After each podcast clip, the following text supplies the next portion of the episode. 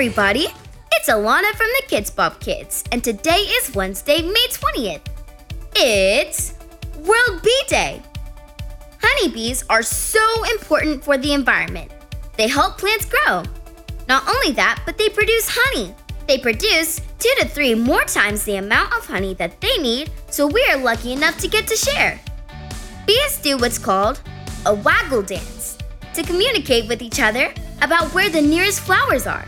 So, in honor of the bees, our Wednesday workout is going to be some dancing. Ready?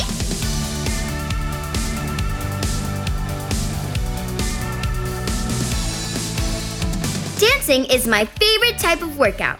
You can keep dancing to today's kids' song of the day, Baila Baila Baila, by asking your device to play Baila Baila Baila by the KIDZ BOP Kids.